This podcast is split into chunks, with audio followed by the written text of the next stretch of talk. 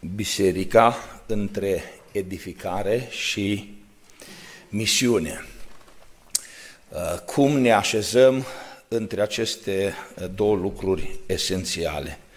Uh, am să prezint abordarea așa cum am considerat că uh, e biblică, e logică, poate să fie prezentată și înțeleasă. Începem cu ce este biserica, biserica fiind poporul lui Dumnezeu, chemat din lume ca să slujească lui Dumnezeu, și îi sprăvim cu scopul bisericii. Știm cine și ce este biserica și știm care este scopul bisericii. Scopul bisericii este proslăvirea lui Dumnezeu. Aceasta este descrisă în Efeseni 1 de la 4 la 14, o să revenim chiar în final.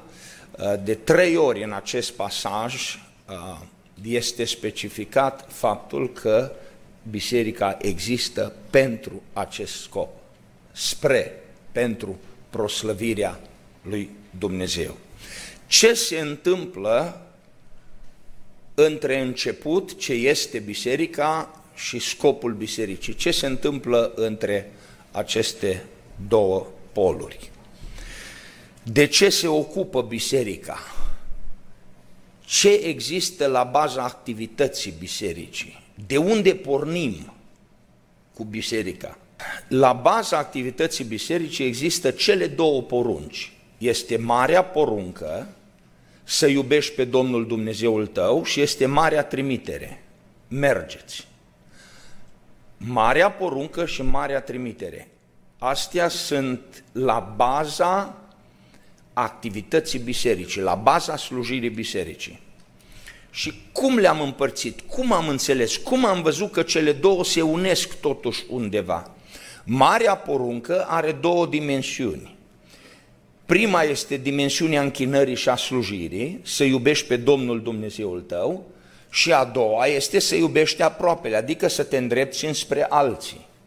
Dacă mergem de la marea poruncă în jos, deci avem prima dimensiune, să iubești pe Domnul, edificare și închinare, fapte 2, 42, la uh, modul de exprimare și modul de slujire pentru edificare și închinare sunt cei patru stâlpi ai bisericii. Învățătură, părtășie, cină și rugăciuni. Asta se întâmplă în interiorul bisericii și ăsta e scopul bisericii în interiorul ei. Pentru închinare, pentru edificare, pentru slujire. În partea cealaltă să iubești pe aproapele tău. Evangelizare și ajutorări. Cum ne exprimăm noi iubirea față de aproape? Îi ducem vestea Evangheliei și îi facem bine. Aici e punctul în care se unește marea trimitere cu marea poruncă. Deci, marea poruncă se împarte în două, local în biserică și înspre aproape, marea trimitere începe de acasă, din Ierusalim și Iudeea și se duce până la marginile pământului. Cele două porunci se intersectează la mijloc prin evangelizare și ajutorări. Deci și în marea poruncă este inclusă slujirea de aproape până la marginile pământului. Deci dacă mergem de la marea poruncă în jos, în stânga prima dimensiune evangelizare și ajutorare, în dreapta misiune, misiune ceea ce în modul strict uh, al termenului este slujirea altor popoare, altor culturi. 2 Timotei 1, 11, Galaten 2 cu 7 la 8, Apostolul Pavel vorbește despre apostolia pe care a primit-o el ca să fie apostolul neamurilor. Petru, apostolul celor de acasă și el, apostolul neamurilor. Iată cum cele două porunci se intersectează la mijloc prin evangelizare și ajutorări, dar sunt diferite prin faptul că prima poruncă se concentrează la biserica locală, marea poruncă, și marea trimitere se concentrează la lucrarea de misiune în afară. Toate acestea se unesc prin faptul că toate trebuie să fie cristocentrice, adică toate sunt despre Hristos și în, în Hristos, învățătura, părtășia, cina, rugăciunea, toate acestea le ia în centru. Pe Hristos, totul se face în numele Lui, totul mărturisește despre El, Când învățăm, învățăm pe oameni despre Hristos, când avem părtășie, avem părtășie în numele Lui Hristos, când facem cina Domnului, cina Domnului ne vorbește despre Hristos, când ne rugăm, ne rugăm în numele Domnului Isus Hristos, Tatălui și Hristos este întotdeauna în centru. Evangelizarea se face la trimiterea lui Hristos, în numele lui Hristos, pentru proslăvirea lui Hristos. Misiunea Orice misiune, orice lucrare care se face, îl are pe Hristos în centru. Merge și propovăduiți. Faceți ucenici din toate neamurile, botezându-i numele Tatălui, a Fiului și a Sfântului Duh. Orice lucrare de misiune îl are în centru pe Hristos. Oriunde mergem, mergem cu Hristos. La mijloc, când facem evangelizare și ajutorări, un pahar de apă în numele lui Hristos. Dacă primiți pe un proroc în numele unui proroc, primiți răsplata unui proroc. Dacă, trimi, dacă primim pe un copilaș în numele lui Hristos, pe cine l-am primit? Pe Hristos. Deci toată slujirea este cristocentrică. Când noi slujim în acest mod, cine este proslăvit? Cine este proslăvit? Dumnezeu. Deci dacă puteți să ne proiectați versetele 6, 12 și 14 din Efeseni, dacă puteți pe rând să le proiectați. Efeseni 1 cu 6, Efeseni 1 cu 6 și apoi spre lauda slavei Harului Său. Versetul 12 din același capitol, versetul 12, ca să slujim de laudă slavei sale. Versetul 14, și care este o arvună a moștenirii noastre pentru răscumpărarea celor câștigați de Dumnezeu spre lauda slavei sale. Deci noi existăm nu doar pentru ca să existăm, noi existăm pentru ca să-L proslăvim. Finalul este proslăvirea lui Dumnezeu, proslăvirea lui Hristos. Între aceste două puncte, biserica are activitate activitatea se bazează pe marea porunca lui Hristos și pe marea trimitere. Cele două se intersectează undeva la mijloc. De ce trebuie să, să acoperim și pe una și pe alta? Sunt, sunt biserici și sunt oameni care se concentrează doar pe marea poruncă și slujesc bisericii locale, ceea ce trebuie făcut, și se ocupă de evangelizare și ajutorări. Se ocupă de semeni, de vecini, oameni din oraș, mai uh, în județ, poate la marginile țării pe undeva. Rămân aici, sub marea poruncă și se concentrează la această activitate. Sunt alții care se concentrează foarte mult pe marea trimitere, slujirea în afară, dar până la marginile pământului. Uh, cred că o să mai menționez puțin pe parcurs faptul că nu merge una fără cealaltă. Lucrarea de misiune nu se poate face fără o biserică puternică, fără o biserică edificată, fără o biserică care să stea în spatele lucrării de misiune. N-ar trebui să fie biserici care se concentrează numai aici sau biserici care se concentrează numai aici. Trebuie să existe o balanță perfectă în toate activitățile bisericii. Și haideți acum, având în minte oarecum modul în care biserica activează și slujește, să mergem la următorul slide, uh, să vedem câteva piedici în calea misiunii. Uh, eu am căutat din, din experiență să văd care sunt piedicile în calea misiunii, asta ne-ar interesa mai mult, uh, dar probabil că sunt același piedici și în calea uh, slujirii locale. Uh, primul, prima piedică, confortul. Confortul e caracteristic tuturor. Uh, să nu spună nimeni că nu caută confort. Să nu spună nimeni că nu-i place confort, că nu se simte bine în confort. Să nu spună nimeni că e supărat aici, că nu suntem pe bănci de lemn. Ok? E cineva deranjat că nu avem bănci de lemn și că e soft și că stai confortabil pe scaun? Nu. Toți căutăm confort. E o caracteristică universală. Oriunde te duci în lumea asta. Dar noi aici în America mai mult ca toți. Să nu fie prea cald, să nu fie prea rece în cameră, să nu fie prea moale, să nu fie prea tare. Să mâncarea să aibă de toate, de la salate până la uh, proteină și uh, fructe și așa mai departe. Confortul e o piedică în calea slujirii, pentru că ceea ce predomină în slujire e lipsa de confort. Trebuie să renunți la confort. So. Uh, confortul e dus la extremă în vremuri bune. Săptămânile acestea am avut o discuție cu mai multe persoane. Ce înseamnă vremuri bune? Vremuri bune înseamnă libertate și belșug. Foarte simplu. Vremuri bune înseamnă libertate și belșug. Dacă ai libertate și n-ai belșug, ce faci cu libertatea? Libertate și sărac. E bună, dar nu e suficient. Dacă ai belșug și n-ai libertate, ce faci cu belșugul fără libertate? De ce au plecat oamenii din comunism? Vremurile bune sunt caracterizate de libertate și belșug. Vreau să vă întreb pe dumneavoastră, trăim în libertate și în belșug? Acum, Liberty Council. Libertatea relativă, dar trăim în libertate și belșug. Suntem liberi să ne adunăm, deocamdată suntem liberi să ne închinăm, suntem liberi să călătorim, suntem liberi să cumpărăm, să vindem, suntem liberi. Și avem și belșug, aproape prea multă libertate și prea, multă, și prea mult belșug. Confortul îi duc la extremă în vremuri bune. Ce să depui efort, să te străduiești, să te lupți. Uh, ținta e confortul. Atâtea lucruri facem în biserică pentru confort.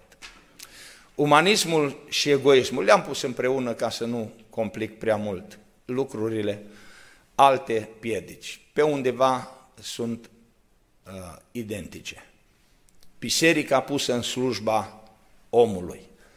Facem biserică pentru oameni. Care e scopul bisericii? Scopul bisericii e ca să crească și să strângă membri. Când biserica crește și strânge membri cât mai mulți, atunci este o biserică de succes. De aceea când uh, un păstor modern se mută într-o nouă zonă, într-un nou cartier, face sondaj de opinie, bate la fiecare ușă, întreabă pe fiecare cetățean ce fel de biserică vreți voi. Și fiecare își exprimă opinia, sumarizează opinia Uh, opiniile oamenilor, îi convoacă la întrunire și pun o biserică la punct după cum preferă oamenii. De ce există biserică? Biserica este în slujba omului, așa cum restaurantul este după preferințele oamenilor. Uh, ce facem cu Biblia? Ce facem cu voia lui Dumnezeu? Ce facem cu scopul lui Dumnezeu pentru biserică? Umanismul și egoismul piedică în calea misiunii. Totul pentru noi, totul pentru noi. Expresia asta e folosită așa de mult. Dar pentru noi, dar pentru noi ce facem? Când e vorba de alții, dar pentru noi. Tot timpul avem impresia că nu se face destul pentru noi. Țineți cont, uh, conceptul ăsta că totul e pentru noi, pentru noi, pentru noi. Nu nu-i biblic pentru că scopul nostru este pentru alții și pentru Dumnezeu. Totul pentru copii și pentru tineri. Totul pentru copii și pentru tineri. Și aici, aici, ne prinde și pe noi în biserică, diavolul ne păcălește așa ușor, cum spunea fratele Leonard, și aici prinde și lumea pe familiile din biserică cu, cu copiii și cu tinerii. Uitați, analizați foarte simplu ce se întâmplă în lume. Oricine vine cu o idee prin care captează copiii și familiile, o câștigat. O câștigat. De ce avem iepuraș de Easter? De ce avem iepuraș de Easter? Și îl face violet Că iepurașul e drăguț, mai la urma urmei a luat un iepuraș, e drăguț. Și acum se face poze cu iepurașul la mall, exact cum se face cu Santa Claus la Christmas. Așa se face cu iepurașul și deja se folosește termenul Easter Bunny. Și nepotul, nepoata vine, zic, când am auzit, bunicul, nana, Easter Bunny, șt, șt, nu este. Nu să nu te mai aud. Nu este Easter Bunny. Este bani, yes, e puraș, există, frumos, dar nu este Easter Bunny. La Easter este numai Hristos. La Easter e numai jertfa Lui, învierea Lui. No, don't mix it. Cum au ajuns să cucerească și au așa o putere extraordinară? Copiii, fraților, cu copiii. Luăm copiii, ce bine se simt copiii, ce frumos, le cumpărăm ciocolata în formă de bani, îi împachetat frumos, poza cu banii, cu la, la Crăciun, cu Santa Claus, copii, fraților, pentru copii, mă, ce frumos le place la copii. La biserici se ascund ouăle prin parcare și prin, uh, uh, după bushes și ce avem? Eastern Egg Hunt. Pentru copii, dar nu, nu e mare lucru, fraților, come on. Ce frumos, ai văzut ce, ce s-au bucurat copiii, ce le place la copii. Totul pentru copii pentru copii și pentru tineri, să-i prindem pe ei. Cu ce să-i prindem? Cu Evanghelia. Dacă îi prindem cu altceva, e vai de noi. Dacă îi putem prinde cu Evanghelia și cu Hristos, am câștigat. Asta e o piedică. Oamenii sunt obsedați. Ei cred că scopul pentru care existăm e copilul să se simtă bine, să se distreze tot ce facem, să se simtă bine. Mă, dacă să simt bine copiii, dacă să simt bine tinerii, dacă ne simțim noi bine, dar de asta existăm noi. Fraților, există un scop mai înalt. De aia biserica e chemată la misiune. Să nu vorbim de slava, slava de șart. Asta e o altă piedică. Se bat oamenii ei între ei, cine să fie, cine să meargă, cine să stea, cine să fie în față. Ajungem un pic mai aproape de casă, altă piedică, sunt problemele interne. Dezbinare. Când oamenii sunt dezbinați, nu se poate face nimic. Și dumneavoastră știți, când ați avut o perioadă în care oamenii au fost dezbinați în biserică, orice ai vrut să faci, o fost ca și cum ai trage după tine o mașină cu frâna de mână. Nu merge. Și dezbinarea asta se poate face foarte ușor când e vorba de misiune sunt unii oameni care nu sunt inspirați de Dumnezeu, nu vorbesc nici din Biblie, nici nu sunt conduși de Duhul lui Dumnezeu, dar aruncă lozinci care sună frumos. Frate Leonard, asta e o altă formă. Avem noi India noastră. Noi români avem noi India. Ce mă, ce mergeți voi în India? Dar nu avem noi India noastră. Pe unde e India noastră? În Dobrogea, în sudul României. Bun, am înțeles și de ce folosești expresia asta? A, ca să nu mergem în India mare, mergem în India noastră. Bun, dar mergem și în India noastră. Noi slujim și ajutăm și în Oltenia și în Dobrogea. Ce vrei să spui? Până să mântuiește ultimul om din Oltenia și Dobrogea, până atunci nu mergem în India, Indie. Asta e gândirea. Mergem mai departe. Copiii noștri se pierd. Noi mergem în Africa. Ați auzit lozinși de genul ăsta? Păi, la noi copiii se pierd. Ce vrei să spui cu asta? Ce vrea cine lansează ideea asta? O atâta vreme cât mai există un copil nemântuit, un tânăr nemântuit, n-avem ce căuta în altă parte. Până nu-i mântui pe toți aici. Din care Biblie? Citire. Oare când Domnul a zis în Ierusalim, în Iudeea, în Samaria și până la marginile pământului, repet, Ierusalim, Iudeea, Samaria și până la marginile pământului. El a zis, în Ierusalim până îți mântuiți toți din Ierusalim. Când i-a mântuit pe toți din Ierusalim, mergem în Iudea. Când îți gata toți din Iudea, mergem în Samaria. Când îți gata toți din Samaria, mergem până la marginile pământului. Așa interpretăm. Dacă interpretăm așa, știți că Evanghelia nu ieșea niciodată din Ierusalim. Nu ieșea afară din Ierusalim. Nu se interpretează așa. În timp ce depunem eforturi în Ierusalim, mergem în Iudeea. În timp ce depunem eforturi în Iudeea, mergem în Samaria. În timp ce depunem eforturi în Samaria, mergem până la marginile pământului. Că mântuirea nu e a noastră, a noastră e misiunea, să mergem. Nu noi mântuim. Noi ne asumăm oarecum dreptul ă, la mântuire. Noi mergem ca să mântuim, noi nu mergem ca să mântuim, noi mergem ca să propovăduim. Dumnezeu e Cel care mântuiește. Noi propovăduim în casele noastre, dar din casele noastre s-ar putea să nu fie toți care să primească mesajul. Nu noi suntem cu mântuirea, noi suntem cu propovăduirea, noi suntem cu vestirea. Și atunci noi vestim până la marginea pământului. Cât se mântuiesc, pe cât îi mântuiește Dumnezeu. Dumnezeu este Cel care mântuiește. Noi mergem cu Evanghelia. Problemele interne care uh, se nasc din dezbinările aduse de lozinci. Am putea să adăugăm multe aici. Eu le mai aud așa, printre frați. Și ăsta e unul. A, la noi pierd copiii și noi mergem în Africa. Numai o biserică unită poate face misiune. Putem zice amin la asta? Amin. Domnul să ne păzească de dezbinare. A doua problemă internă, superficialitate. Nu ne implicăm. E greu, e obositor, costă. Dar ne, de ce ne trebuie nouă misiune? Dar lucrurile ne merg bine. Ce? Caut dureri de cap. Că doar orice lucrare în plus vine cu dureri de cap. Orice vrei să faci în plus îți adună dureri de cap, ă, nesomn, oboseală și de ce să lucrez când pot să stau?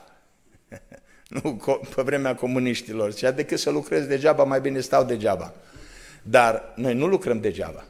Dar sunt oameni care privesc cu atâta superficialitate. De ce să, de ce să muncesc eu dacă nu e necesar? De ce să mă chinuiesc? De ce să mă forțez? Privesc foarte, foarte superficial. Ei, dacă mușchii nu se mișcă, se atrofiază. Săptămânile trecute am aflat când am avut o, o vizită la medic, spunea că dacă 8 săptămâni, dacă 8 săptămâni mușchii nu sunt folosiți și încheieturile nu sunt folosite, se atrofiază. Dar pur și simplu mor.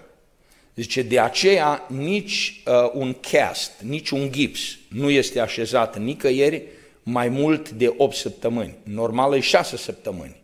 Dar dacă e nevoie, merge până la 7, dar maxim este 8. Dacă l-ai ținut mai mult de 8 săptămâni, ai omorât partea aceea din corp. Pentru că ceva ce nu se mișcă, moare. Asta, într-o paranteză, asta a fost problema lui, lui Tyler Moldovan. Pentru că el a stat așa de mult întins pe pat, pur și simplu, tot corpul lui, capul n-a putut să-și țină sus, nimic, nimic, nimic n-a mai funcționat. A fost ceva imposibil, imposibil. Și să-l vezi acum că cu mâinile lui el își duce wheelchair, să-l vezi că se ridică și începe, începe să umble cu ajutor, îi stă capul drept, își mișcă mâinile, să te uiți, corpul a început de la zero, a început din nou de la zero, fiecare nerv, fiecare mușchi să învețe din nou. Încă nu poate să înghită, încă nu poate să înghită, face tot felul de terapii ca mușchii care îl ajută pe om să înghită, uh, să funcționeze din nou. Câți dintre dumneavoastră v-ați gândit la chestia asta? Că, mă, oare o să pot să înghit azi? Hai, ce fain! Când după ce o înghițitură, mă, uite că merge în jos, wow, ce fain, hară Domnului, slavă Domnului. Câți ne gândim la chestia asta? Orice mușchi care nu-i folosește se atrofiază. În momentul în care privim cu superficialitate lucrarea de misiune a bisericii în general, ne atrofiem. Și cu cât nu faci, bă, e greu, e greu. Numai o biserică puternică poate face misiune. Lipsă de învățătură lipsă de învățătură. Dacă avem o biserică matură, creșterea spirituală a membrilor la ce duce? Cum caracterizăm noi maturitatea, nivelul de maturitate a unei biserici? După modul în care se implică. Pentru că o biserică trebuie crescută învățată. Și o să revenim în final. Numai o biserică edificată poate face misiune. Lipsă de entuziasm, lipsă de pasiune. Și oamenii sunt confortul, bunăstarea, vremurile bune, îl fac pe om rece, lipsit de pasiune și entuziasm. Și lucrul ăsta se întâmplă când uităm ce a făcut Hristos pentru noi. Dacă uiți ce a făcut Hristos pentru tine, devii apatic și yes, te atrofiezi și nu mai arde nimic. Dar dacă ți aduci aminte ce a făcut Hristos pentru tine și pentru mine, nu se poate să stai nepăsător. Exemplu, femeia de la fântână. Imediat după discuția cu Domnul, a zis, bă, eu devin misionar. Okay? Numai o biserică motivată poate face misiune. În trei minute facem evaluarea priorităților, adică autoevaluarea. Și eu am dat câteva puncte de reper. Cum să ne evaluăm slujirea noastră. Okay? Învățătura. Cât înveți biserica despre misiune? Cât înveți biserica despre misiune? Din predicile care le ai, din 10 predici, câte sunt despre misiune? Eu n-am de unde să știu lucrul ăsta, dumneata care slujești, care predici, știi cât este. Așa te evaluezi. Mă, mă interesează de misiune. Păi cât predic despre misiune? Cât învăț? Cât timp investești pentru misiune? Cât timp investești ca să vorbești cu oameni despre misiune? Ca să te duci în misiune, ca să motivezi pe alții să meargă în misiune. Cât timp investești? Că în funcție de asta poți să-ți dai seama unde ești. Uh, ia să pun o întrebare care se aplică la puțini. Câți dintre dumneavoastră jucați golf? Lăsați mâna jos. Câte mâini credeți că s-au ridicat? Puține sau multe? Puține. Acum dacă vă întreb, dumneavoastră iubiți golful? Răspunsul o să fie nu, mă frate, ce să iubesc golf? Eu n-am jucat golf niciodată. Dacă vă întreb despre pescuit, cred că se ridică mai multe mâini. Dacă vă întreb despre vânătoare, poate să ridică mai multe mâini. Despre un alt hobby, plimbări, concediu, vacanță. What's the point? Lucru pe care îl iubești, investești timp în el. Dacă îți place ceva, investești timp. De ce avem oameni la biserică de trei ori pe săptămână? Sau de patru ori pe săptămână? Pentru că iubesc biserica, iubesc casa lui Dumnezeu, iubesc cuvântul lui Dumnezeu. Când iubești ceva, investești timp. Cât timp investești pentru misiune? Așa te autoevaluezi. Resurse umane. Învățătura, timpul, resurse umane. Câți oameni sunt implicați în misiune? Din membrii bisericii. Câți oameni sunt implicați în misiune? Câți oameni merg? Câți oameni se implică? Câte resurse umane se investesc pentru lucrarea de misiune și evangelizare? Uh, m-am gândit și eu, n-am avut un răspuns exact, cam care ar trebui să fie procentajul. Părerea mea din ceea ce cunosc Scriptura e că cel puțin 10% trebuie să fie investit în misiune, cel puțin 10%, că asta se leagă de următorul care e bugetul. Cât investești în misiune? Învățătură, timp, resurse umane și bugetul cât din bugetul bisericii este dedicat misiunii. Dacă nu e măcar 10%, de unde pleacă principiul ăsta de 10%? Sau de ce aduc ideea asta de 10%? E biblic? 10% din ce câștigăm noi aparține Domnului, da? Cel puțin, dacă ești foarte zgârcit, dacă ești foarte zgârcit, e 10%. Dacă ești evreu pocăit, e 10%. Dar dacă ești generos, mai adagi 11%, 12%, 13%, 14%, 15%, adaugi mai mult. Numai cel care e foarte zgârcit lămâne la 10. Cel care e sub 10%, nici nu discutăm aici despre treaba asta. Ăia în afară cu ăștia, narul, cu whatever. nu cu Biserica Pentecostală. de la 10% mai puțin. 10% în plus. Deci tot ce câștigăm noi, din tot ce câștigăm, cel puțin 10% aparține Domnului. Biserica locală se întreține, se zidește, se edifică, investește, crește, se formează și folosește pentru ea. Cât ar trebui să folosească minim pentru lucrarea din afară, pentru lucrarea de misiune. Cât ar trebui să folosească? Dacă folosim același principiu. E biblic să folosim același principiu. Ar fi 10%. Deci dacă biserica adună un milion de dolari într-un an, măcar 100 de mii ar trebui să fie investit în lucrarea de misiune. Ar fi biblic. Dacă Dumnezeu se uită la o biserică, o felicită. 10% folosește, cel puțin. N-au dacă folosește 20% sau 30 sau 40 sau 50%, e și mai bine. Înseamnă că are pasiune în domeniul respectiv. Vă rog să faceți o evaluare, fiecare în biserica unde slujiți, cât învățătură, cât timp, câte resurse și ce buget este dedicat pentru scopul acesta. Dumnezeu să ne binecuvânteze, să, am vrut să zic să avem, să aibă Domnul, să aibă Domnul biserici puternice pe care noi le slujim și acele biserici să slujească altora până la marginile pământului. Amin. Dacă cred că o să mai cred noi, noi mergem în Africa. Am, am putea să adăugăm multe aici. Eu le mai aud așa. Se atrofiază. Când după ce dacă avem tate, tate a unei biserici, după modul în care se implică. Pentru că o biserică trebuie crescută, învățată. Și o să revenim în final. Numai o biserică edificată poate face misiune.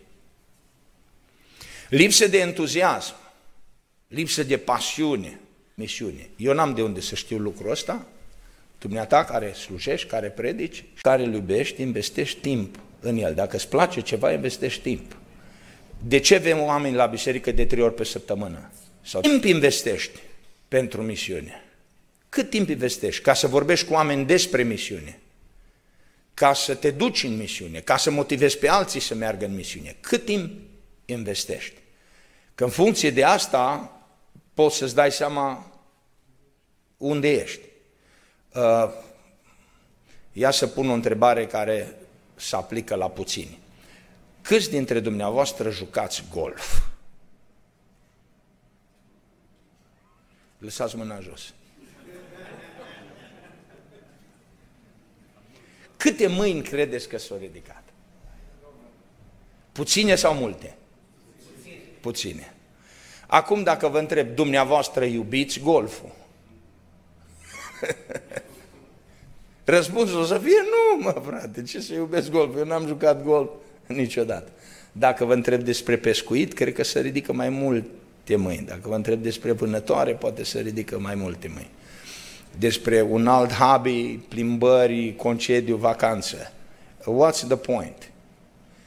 Lucru pe care îl iubești, investești timp în el. Dacă îți place ceva, investești timp. De ce avem oameni la biserică de trei ori pe săptămână? Sau de patru ori pe săptămână?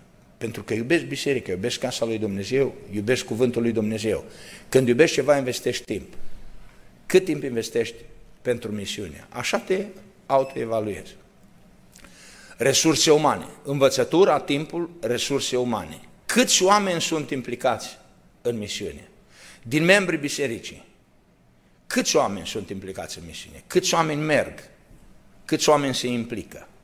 Câte resurse umane se investesc pentru lucrarea de misiune și evangelizare? Uh, m-am gândit și eu, n-am avut un răspuns exact, cam care ar trebui să fie procentajul. Părerea mea din ceea ce cunosc Scriptura e că cel puțin 10% trebuie să fie investit în misiune, cel puțin 10%, că asta se leagă de următorul care e bugetul. Cât investești în misiune? Învățătură, timp, resurse umane și bugetul. Cât din bugetul bisericii este dedicat misiunii? Dacă nu e măcar 10%, de unde pleacă principiul ăsta de 10%? Sau de ce aduc ideea asta de 10%? E biblic. 10% din ce câștigăm noi aparține Domnului, da? Cel puțin dacă ești foarte zgârcit, dacă ești foarte zgârcit e 10%, dacă ești evreu pocăit e 10%. Dar dacă ești generos, mai adagi 11%, 12%, 13%, 14%, 15%, adaugi mai mult. Numai cel care e foarte zgârcit lămâne la 10%. Cel care e sub 10%, nici nu discutăm aici despre treaba asta. Ăia în afară cu ăștia, narul, cu whatever. Nu cu biserica pentecostală. De la 10% mai puțin. 10% în plus. Deci tot ce câștigăm noi, din tot ce câștigăm, cel puțin 10% aparține Domnului. Biserica locală se întreține, se zidește, se edifică, investește, crește, se formează și folosește pentru ea. Cât ar trebui să folosească minim pentru lucrarea din afară, pentru lucrarea de misiune? Cât ar trebui să folosească? Dacă folosim același principiu. E biblic să folosim același principiu. Ar fi 10%. Deci dacă biserica adună un milion de dolari într-un an, măcar 100 de mii ar trebui să fie investit în lucrarea de misiune. Ar fi biblic. Dacă Dumnezeu se uită la o biserică, o felicită. 10% folosește, cel puțin. N-au dacă folosește 20% sau 30% sau 40% sau 50%, e și mai bine. Înseamnă că are pasiune în domeniul respectiv. Vă rog să faceți o evaluare, fiecare în biserica unde slujiți, câtă învățătură, cât timp, câte resurse și ce buget este dedicat pentru scopul acesta. Dumnezeu să ne binecuvânteze, să, am vrut să zic să avem, să aibă Domnul, să aibă Domnul biserici puternice pe care noi le slujim și acele biserici să slujească altora până la marginile pământului.